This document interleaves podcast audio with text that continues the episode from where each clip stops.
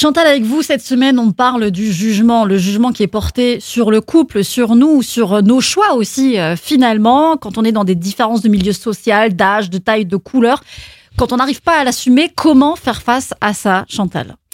Il faut commencer par s'interroger en se posant la question est-ce que le jugement des personnes probablement frustrées, qui donnent leur avis et malheureuses, et parfois jalouses aussi hein. mm. Mais parfois on a du mal à s'imaginer que par exemple notre meilleure amie, meilleure amie puisse être jalouse de nous. Ou notre mère Oui, mais même inconsciemment, Myriam. Notre mère peut être inconsciemment jalouse par une rencontre que nous allons faire euh, sur le plan amoureux. Mm.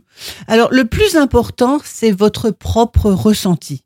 Si vous avez de gros doutes vous-même quant à cette nouvelle relation, je l'ai dit hier, consultez. Consacrez 3-4 séances chez un psy parce qu'il est neutre, il est bienveillant et il saura vous aider à y voir clair mm. et peut-être à ne pas vous aventurer dans un couple qui peut être peut être toxique et sans avenir. Ne vous lancez pas dans un couple parce qu'il est différent et que vous faites votre rebelle. Oui, ça aussi. Hein vous n'avez pas fait votre rebelle adolescente ou adolescent, puis là vous allez le faire. Mm. C'est une mauvaise raison. On ne peut pas se libérer quand même totalement du regard des autres car on en a besoin. Cela nous construit. Mais à trop se focaliser sur ce que l'entourage prévoit pour notre bien et notre avenir va peut-être nous faire passer à côté de nos véritables désirs et peut-être à côté d'un grand amour.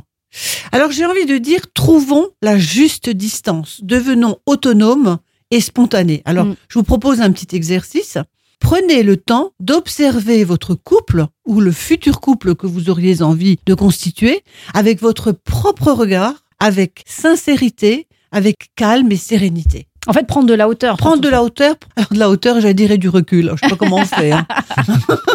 Demain, c'est vendredi. Ce sera donc la journée des conseils. À demain. À demain.